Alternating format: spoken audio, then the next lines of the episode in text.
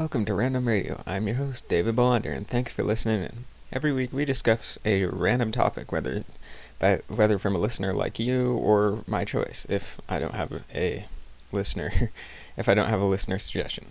This week's topic: change. And don't forget that any option, that any opinions shared on the show are just that opinions. Remember, if anybody says anything offensive, they don't mean to offend, and they're only expressing their opinions. And with that out of the way, let's get on with the show. Now, we've all experienced a ton of change over the last few years due to an unnamed virus. Um, we've had to wear masks, which I know has affected a lot of people, at least in my life. Um, social distance, which means you can't go visit grandma, or you couldn't anyway, and quarantine. Uh, nobody liked quarantine. It's always awful.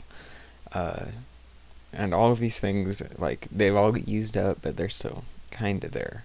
Quarantine, not so much, but Anyway, um, a bunch of unnamed parties have also actually been taking a stand on some of their uh, some of their topics. They've been making a lot more.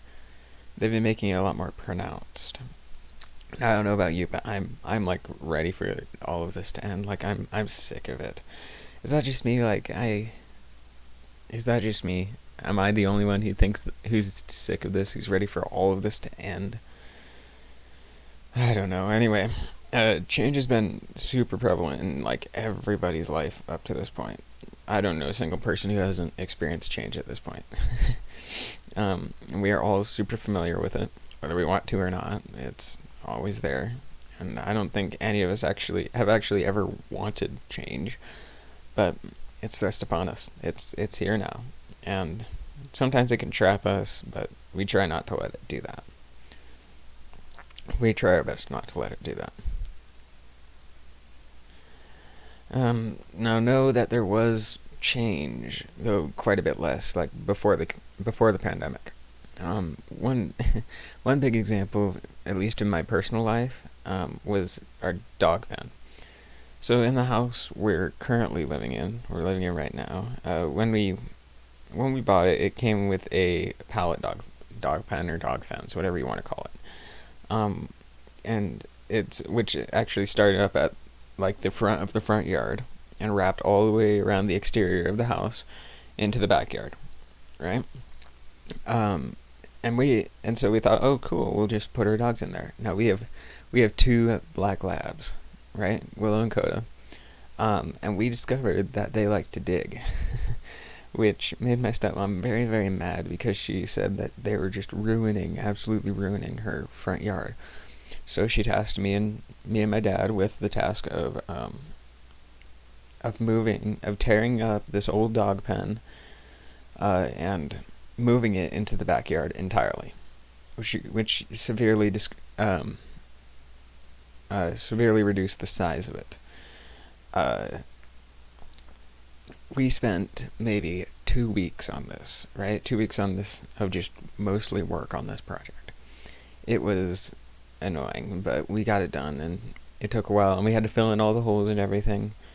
My stepmom helped out a little bit, and my sister helped out a little bit, but anyway, but on with the story. Uh, basically, come about two years later, we're moving the Billy Barns, which we have. And if you don't know what a Billy Barn is, it's basically just a um, it's basically just a small little shed, uh, typically attached to skis, um, because we live in Idaho and there's snow half the time.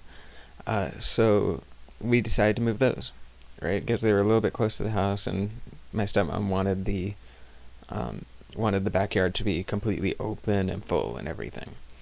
Uh, so I wasn't there to actually help out move them, but I helped unload all of them and get all the stuff out of there. Uh, and this and with that, then we had to move the dog pen because part of the wall for the dog pen was the was the Billy Barns. So we had to tear up the dog pen that we had built just two years earlier and rebuild it farther back in the backyard. Right next to the next to the Billy where the Billy Barns now were.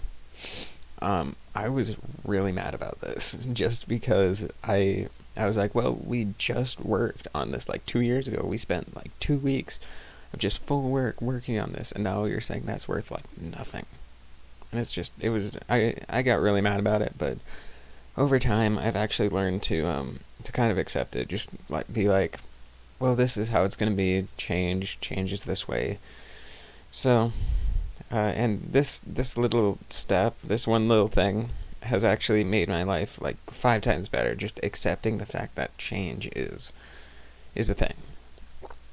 Uh, not for a word from our sponsors. Uh, unfortunately, we don't actually have any sponsorships or supporting of this kind, or as of yet. So if you are actually looking for some free, which might be moved to cheap advertisement, contact us at bola.david2006 at gmail.com. Once again, that is bola.david2006 at gmail.com.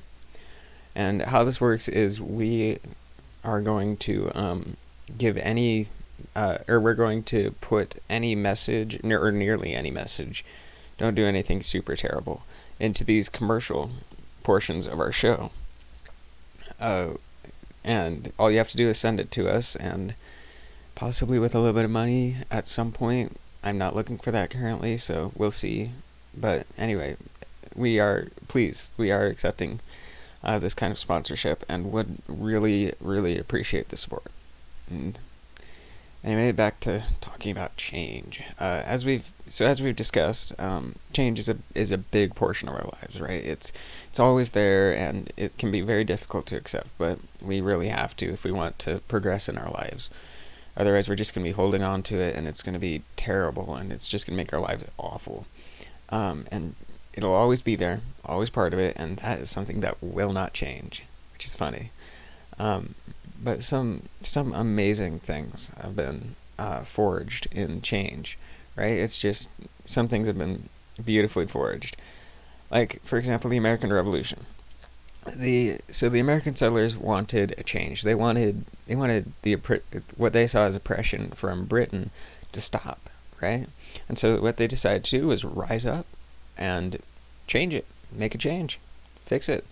Um, and you might be saying, well, but they had a choice in whether they wanted to change things, right? Well, think about the loyalists, uh, the people who are still loyal to Britain.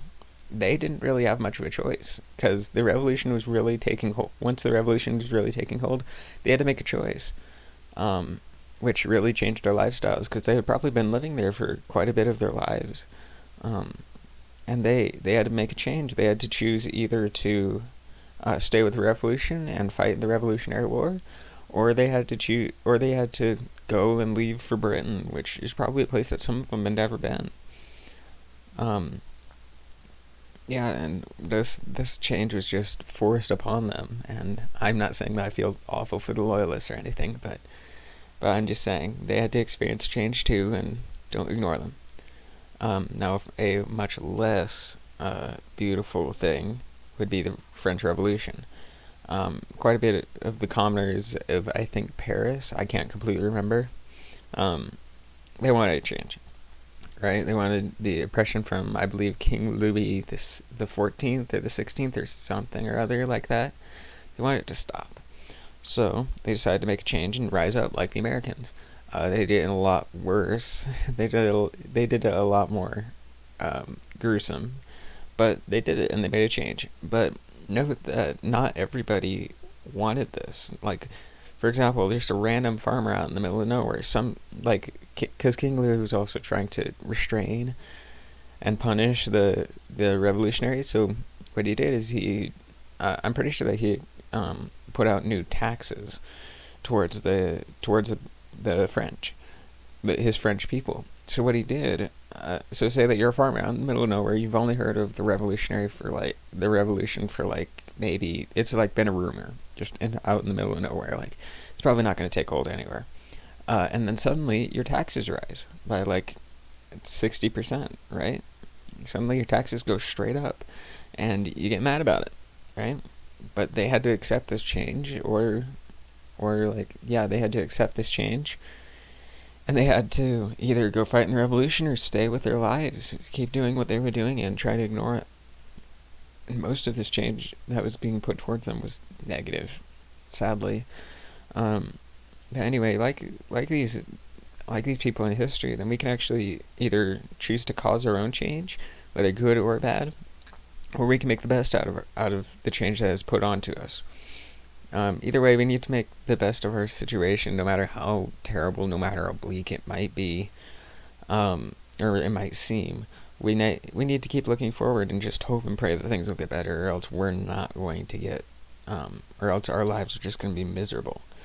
And so I think that we need to learn to we need to learn to accept our ch- the change that is put into our lives, or else our lives are going to be way harder, like so much harder, and you're just going to hold a grudge this whole time.